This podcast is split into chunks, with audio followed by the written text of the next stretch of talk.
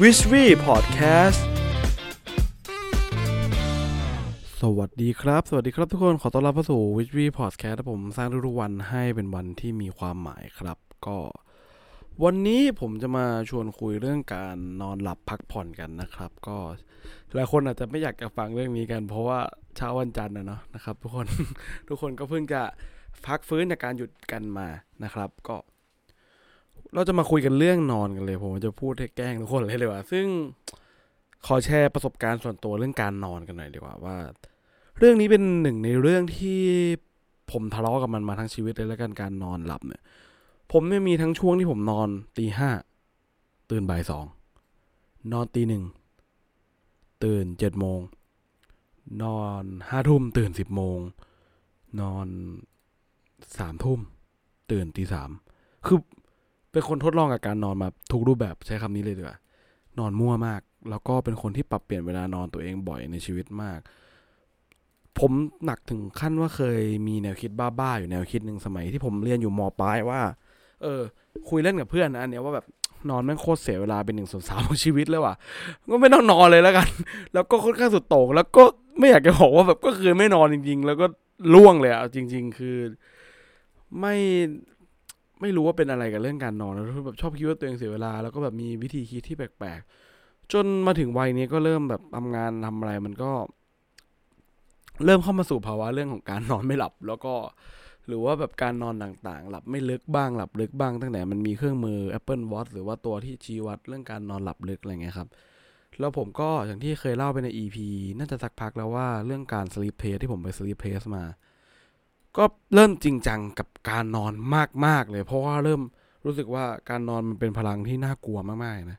ที่แบบเปลี่ยนโลกได้ ก็จนเชื่อว่าแบบตอนนี้มีหลาย ๆ คนต้องมาจริงจังกับการนอนกันบ้าง หลังจากที่ฟัง EP นี้กันไปนะครับ วันนี้ผมจะเอาผลสำรวจในงานวิจัยหนึ่งมา ซึ่งมันเป็นงานวิจัยในปี 2013 นะครับ ซึ่งอันนี้ ให้เครดิตก่อนเลยของคุณแมทธิววอลเกอร์นะครับ เอามาจากหนังสือเรื่อง Why We Sleep นะครับ ในบทนี้ซึ่งมีอะไรที่น่ากลัวและน่าสนุกกันมากขึ้น เดี๋ยวเล่าให้ฟังครับ จากการสำรวจเมื่อปี 2013 ซึ่งจัดทำโดยมูลนิธิการนอนหลับแห่งชาติ พบว่าประชากรในวัยผู้ใหญ่ของสหรัฐอเมริกามากกว่า 65%นะครับ นอนไม่ครบ 7-9 ชั่วโมง ซึ่งตอนนี้ทุกคนฟังอยู่คงแบบส่วนใหญ่ก็นอนกันไม่ถึงเหมือนกันต่อคืน ซึ่งระหว่างสัปดาห์ตามปริมาณที่ได้รับการแนะนำคือ8 7-9ชั่วโมง เมื่อลองสำรวจข้อมูลรอบโลกก็จะพบว่าสถานการณ์นี้ไม่ได้ดีไปกว่ากันแต่อย่างใดเลย เช่น ในสหราชอาณาจักรและที่ญี่ปุ่น มีผู้ใหญ่ราว 39 และ 66%ตามลำดับ ให้ข้อมูลว่าการนอนนอนหลับไม่ถึง 7 ชั่วโมง พฤติกรรมการมองข้ามการนอนหลับนี้เปรียบเสมือนกระแสน้ำลึกนะครับ ที่ทั่วทั้งกลุ่มประเทศที่พัฒนาแล้ว เพราะเหตุผลเหล่านี้เอง บัดนี้องค์กรอนามัยจึงจัดตั้งให้การอดนอนในสังคมเนี่ยเป็นโรคระบาดชนิดหนึ่ง โอ้โห พูดงี้นะองค์กรอนามัยเป็นโรคระบาดที่ทำลายสุขภาพคนทั้งโลก เมื่อพิจารณาโดยรวมแล้ว ผู้ใหญ่ทุกหนึ่งในสองของคนทั่วทั้งกลุ่มประเทศที่พัฒนาแล้วนะครับ ประมาณ 800 ล้านคนเนี่ย จะไม่ได้นอนหลับในปริมาณที่จำเป็นอย่างที่พวกเขาต้องการในหนึ่งในในหนึ่งสัปดาห์ ที่สำคัญคือหลายคนในกลุ่มนี้ไม่ได้ให้ข้อมูลว่าตัวเองอยากจะนอนหรือต้องการจะนอนหลับน้อยลง ถ้าเราพิจารณาการนอนหลับในประเทศโลกที่หนึ่งโลกที่หนึ่งหมายถึงเลขโลกที่พัฒนาแล้วเนี่ย ตัวเลขจะแตกต่างกันในช่วงระหว่างสัปดาห์อย่างมาก โดยโดยประมาณว่า โดยแทนที่จะมีผู้ใหญ่เพียง 30%ที่ได้นอนหลับไม่ต่ำกว่า 8 ชั่วโมงโดยเฉลี่ยกลับมีผู้ใหญ่เกือบ 60%ที่พยายามสวาปามการนอนหลับให้ได้ 8 ชั่วโมงหรือนานกว่านั้นในในช่วงหยุดนะ พูดง่ายๆ คือช่วงหยุดอะคนอะมักจะชอบใช้หนี้ในการนอนหลับมากๆเลย แต่วันธรรมดาชอบนอนน้อยกัน แล้วก็คิดว่าประชดใช้ ซึ่งอย่างที่กล่าวไว้นะครับว่าในหนังสือเล่มนี้เนี่ยเขากล่าวเอาไว้ว่า คือการนอนหลับเนี่ยมันไม่เหมือนระบบสินเชื่อธนาคาร คุณไม่สามารถที่จะกอบกู้หรือฝากถอนเป็นหนี้อะไรได้ สมองเราไม่มีระบบการกอบกู้การนอนหลับที่สูญเสียไปในคืนก่อนๆมาได้ทั้งหมดร้อยเปอร์เซ็นต์นะครับ ซึ่งก็เป็นงานวิจัยที่น่ากลัวมาก ต่อมาอีกประเด็นหนึ่งที่ผมชอบประเด็นนี้คือเรื่องการนอนเกี่ยวกับเศรษฐกิจโลก เรามาที่ประเด็นนี้กันเนีกว่ยบทบาทของการนอนหลับในที่ทำงาน การอดนอนในที่ทำงานเนี่ยเป็นเป็นเหมือนสาเหตุหลาย ๆ ประการในการจ้างงานส่วนใหญ่ ซึ่งซึ่งแบบเหตุใดเราจึงให้คุณสังเกตบ้าทุกคนคิดเหมือนกันว่าทำไมเราถึงให้คุณค่ามหาศาลเลยกับพนักงานที่ไม่เห็นคุณค่าของการนอนหลับ พวกเราส่วนใหญ่ก็มักจะยกย่องผู้บริหารไฟแรง ที่เช็คเมลกันจนถึงตีหนึ่งเข้าฟิตต่อตอนตีห้าสี่ห้าแล้วเราก็สรรเสริญกันว่าฮูเล่นี่คือนักรบที่แข็งแกร่งที่สุดในบริษัทเรา ซึ่งซึ่งแบบบินไปไหนมาไหนทำงานได้ตลอดเวลา เห็นไหมครับว่าแบบเรากำลัง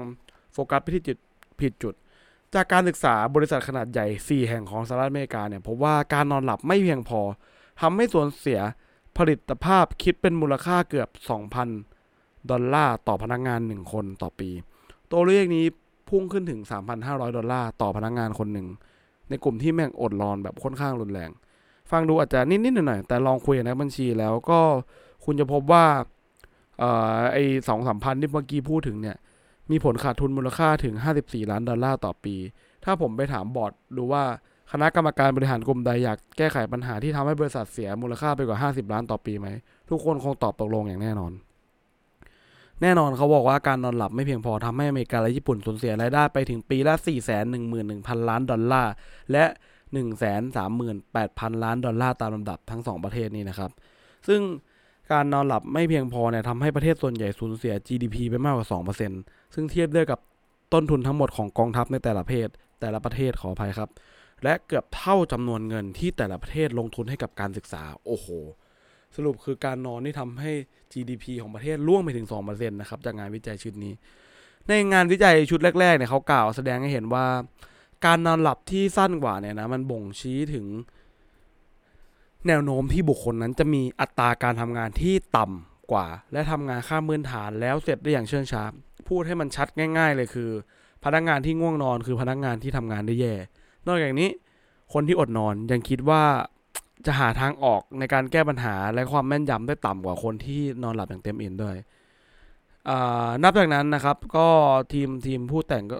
งานวิจัยก็ได้ออกแบบภารกิจที่เกี่ยวข้องกับการทำงานมากขึ้น เพื่อที่จะศึกษาผลกระทบของการนอนหลับไม่เพียงพอต่อความมุ่งมั่นทุ่มเทผลิตภาพ และความคิดสร้างสรรค์ของพนักพนักงาน เพราะถึงยังไงความคิดสร้างสรรค์ก็ได้รับการยกย่องว่าเป็นนกลไกขับเคลื่อนทางวัฒนธรรมทางธุรกิจ เขาก็จะพบว่า สรุปนะครับผลคือเขาบอกว่าจะพบว่าผู้ที่นอนหลับได้น้อยกว่าในช่วงหลายวันก่อนหน้านั้น คือคนเดียวกับเลือก คือเหมือนแบบว่าแบ่งออกเป็นคนเป็นสองกลุ่มนะครับ กลุ่มแรกเนี่ยนอนหลับเยอะอีกกลุ่มนึงนอนหลับน้อย ส่วนใหญ่พวกที่นอนหลับน้อยเนี่ยเขาจะเลือกเหมือนแบบเผชิญกับปัญหาที่ท้าทายน้อยกว่าเสมอ พวกเขาเลือกหาทางออกที่มันง่ายขึ้นถ้าคิดหาวิธีแก้ปัญหาอย่างสร้างสรรค์ได้น้อยมาก ๆ คนประเภทที่นอนน้อยคือคนที่แบบจะไม่ชอบเผชิญความท้าทาย คืออย่างไรก็ดีเรื่องตลกร้ายที่พนักงานไม่ทันสังเกตก็คือ เมื่อคุณนอนหลับไม่เพียงพอ คุณจะมีประสิทธิภาพในการทำงานต่ำลง จึงต้องทำงานให้มันนานขึ้นนึกออกปะพอนอนน้อยทำงานได้แย่ลง ก็ต้องทำให้นานขึ้น เพื่อให้ได้ตามเป้าหมายความว่า คุณต้องทำงานให้นานขึ้นและดึกขึ้นกลับบ้านดึกขึ้น แล้วเป็นไงต่อเข้านอนดึกขึ้น ต้องตื่นเช้าขึ้น ส่งผลกระทบแบบวนเป็นเรื่อย ๆ เลยทำไมจึงต้องพยายามต้มน้ำร้อนด้วยน้ำปานกลางในเมื่อคุณทำเช่นนั้นได้ในเวลาสั้นลงโดยแค่การนอน เนี่ย มันเป็นเรื่องตลกร้ายที่หนังสือเล่มนี้เล่าต่อ แม้กระทั่งกิจวัตรประจำวันที่ง่ายที่สุดที่ต้องอาศัยความพยายามเพียงน้อยนิดเช่น เวลาที่คุณจะเลือกชุดเก๋ๆไปทำงาน ก็รู้สึกว่ามันยากขึ้นในคืนที่คุณอดนอนใช่ไหมลองสังเกตดูดี ผมได้เป็นประจำช่วงที่ผมนอนน้อยๆเนี่ยการเลือกเสื้อผ้าออกมาแต่ละวันเนี่ยมันยากมากเลย ซึ่งไม่เคยสังเกตเลยว่ามาจากการนอนคิดว่าตัวเองเป็นคนไม่มั่นใจเอง แต่ก็ทุกวันนี้แบบเออไม่ค่อยมีปัญหาเรื่องนี้นะอ่าต่อครับ คือนอกจากพนักงานที่นอนหลับไม่เพียงพอจะมีการทำงานที่ต่ำและมีแรงจูงใจที่น้อยกว่าแล้ว พวกเขายังมีแนวโน้มที่จะมีจริยธรรมที่แย่ลงด้วย โอ้โห เอาเรื่องเงี้ย การที่มีพนักงานที่นอนหลับไม่เพียงพออยู่ในธุรกิจทำให้ธุรกิจของคุณเสี่ยงต่อการเสียชื่อมากขึ้น ในการศึกษาในสถานที่ทำงานพบว่าพนักงานที่นอนหลับได้ไม่เกิน 6 ชั่วโมงจะประพฤติตัวออกนอกลู่นอกทางอยู่ตลอดเวลา แล้วก็มีแนวโน้มที่จะโกหกมากขึ้นในวันรุ่งขึ้นมากกว่าคนที่นอนหลับเกิน 6 ชั่วโมง ผลงานอันทรงอิทธิพลนะครับของดรคริสโตเฟอร์บาร์นส์นักวิจัยในมหาวิทยาลัย ธุรกิจฟอสเตอร์เนี่ยที่มหาลัยวอชิงตันพบว่ายิ่งใครคนหนึ่งนอนน้อยลงเท่าไหร่ พวกเขาก็ยิ่งมีแนวโน้มที่จะปลอมใบเสร็จ และคำร้องให้ชำระเงินคืน และยิ่งเต็มใจโกหกเพื่อให้ได้สลากชิงรางวัลมาฟรีๆมากขึ้นเท่านั้น นอกจากนี้บรานยังค้นพบว่าว่า พนักงานที่นอนหลับไม่เพียงพอมีแนวโน้มสูงกว่าที่จะโยนความผิดของตนเอง ให้คนอื่นๆ และถึงขั้นพยายามแย่งชิงความดีความชอบของคนอื่นมาเป็นของตัวเองด้วย โอ้โห เป็นเรื่องเป็นราวนะครับ เรื่องการนอนหลับนี่ส่งผลให้แบบโอ้โห คนนิสัยเปลี่ยนด้วย ซึ่งเป็นแบบ ปัญหาที่แบบโอ้โหไม่น่าเชื่อนะครับ ต่อมาเขาต่อกล่าวต่อว่าในงานศึกษาชิ้นหนึ่งเนี่ยที่ดูเหมือนจะเรียบง่าย แต่ว่าแท้จริงแล้วชันฉลาดยิ่ง ผู้วิจัยเนี่ยมีติดตามการนอนหลับระดับหัวหน้านะครับ อันนี้มาที่รายหัวหน้า ตลอดหลายสัปดาห์แล้วเปรียบเทียบกับประสิทธิภาพ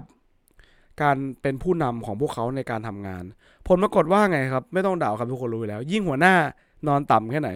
ยิ่งเป็นปัจจัยว่าพวกเขาก้าวร้าวแล้วก็ควบคุมตัวเองได้แย่ลงกับพนักงานมากขึ้นเท่านั้น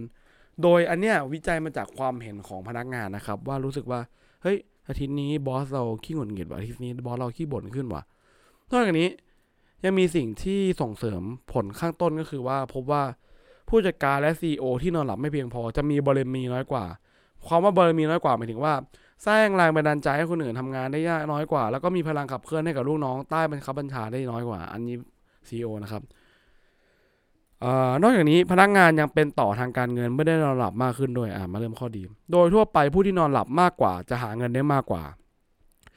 อันนี้อ้างมาจากนักเศรษฐศาสตร์ ชื่อว่าแมทธิวกิฟสันนะครับ และก็คุณเจฟฟี่เชเดอร์ ซึ่งคนพบว่าเมื่อวิเคราะห์ข้อมูลเกี่ยวกับคนงานและค่าแรงในพื้นที่ต่างๆ ทั่วทั่วของสหรัฐอเมริกา พวกเขาศึกษาเขตการปกครองท้องถิ่น ซึ่งมีสภาพสังคมการศึกษาด้านวิชาชีพคล้ายคลึงกันมากที่สุด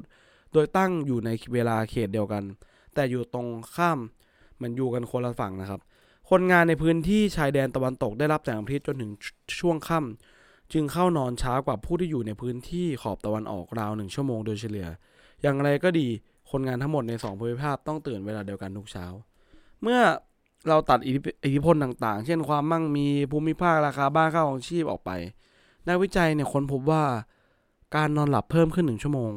ยังคงทำให้ผู้ที่อยู่อาศัยในด้านตะวันออกได้ค่าแรงที่สูงกว่า โดยอัตราส่วนอยู่ประมาณ 4-5%ซึ่งหลายคนอาจจะเมินเฉยต่อผลตอบแทนของการลงทุนนอนหลับ 60 นาทีนี้ แต่ว่าตัวเลขดังกล่าวไม่ใช่จำนวนน้อยๆนะครับ เพราะว่าอัตราขึ้นค่าแรงในอเมริกาแค่ 2.6%แต่นนี้ได้เพิ่มถึง 5%ซึ่งเล่ามาทั้งหมดนี้คืออะไรอย่าบอกเลยว่าแบบเรื่องการนอนมีผลต่อเศรษฐกิจและการทำงานมาก เรามาดูตัวอย่างกันว่าอย่างเช่นที่บริษัท n i กี้และ Google เนี่ยตอนนี้หันมากำหนดตารางเวลาทำงานในรูปแบบที่ผ่อนคลายกันมากขึ้น โดยเปิดโอกาสให้พนักงานเนี่ยจัดเวลาทำงานให้เข้ากับจังหวะรอบวัน แล้วก็มีโคโนไทป์แบบนกแบบเหมือนแบบเหมือนดูว่าธรรมชาติแต่ละคนทำงานไงอะไรประมาณนี้ดูว่าตัวเองเป็นนกคู่หรือเป็นนกคลากอะไรเงี้ยครับลองไปศึกษาเรื่องนกดูคือเขาเรียกว่าเขาเปรียบเป็นคนตื่นเช้าตื่นสายอะไรเงี้ยครับพวกเขาเนี่ยเปรียบเปรียบเหมือนเขาเรียกว่า เปลี่ยนแม่งทุกอย่างเลยกรอบความพลิกทุกอย่างหน้ามือเป็นหลังมือเลย อนุญาตให้พนักงานนอนหลับระหว่างงานด้วยซ้ำแล้วก็ถึงตอนนี้เขามี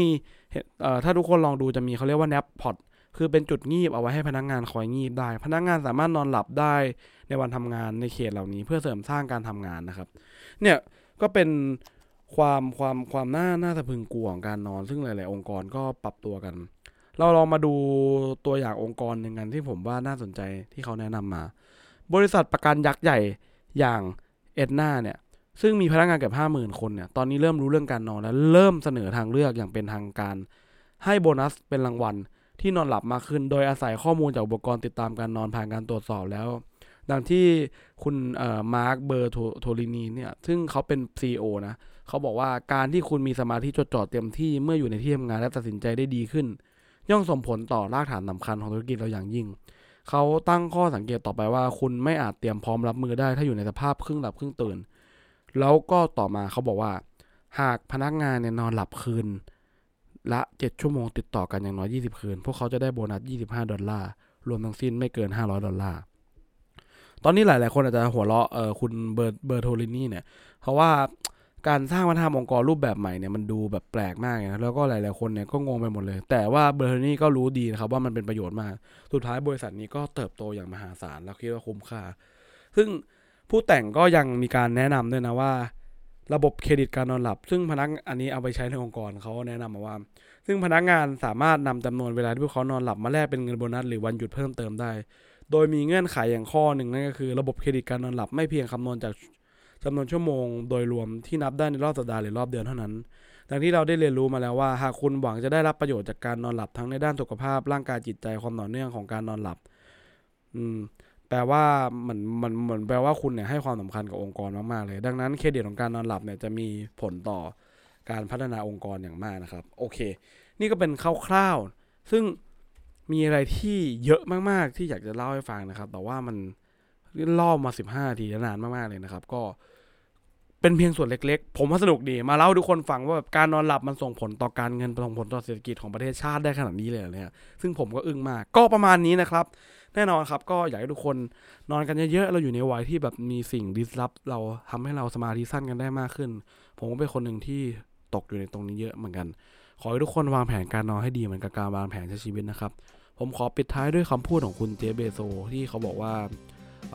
การนอนให้ครบ 8 ชั่วโมงเนี่ยคือ priority หลักของเขาเลยนะครับ โอเคครับ 8 โมงแล้ว เอ้ยไม่ใช่ 8 โมง วันนี้ทุกคนฟังได้7โมง ก็ไปนอนให้ครบ 8 ชั่วโมงดีกว่าครับ โอเค วันนี้วันจันทร์วางแผนเริ่มต้นสัปดาห์กันให้ดีครับ ผมมองว่าเรื่องนี้จะช่วยสร้างวันของคุณครับ สวัสดีครับผม บ๊ายบาย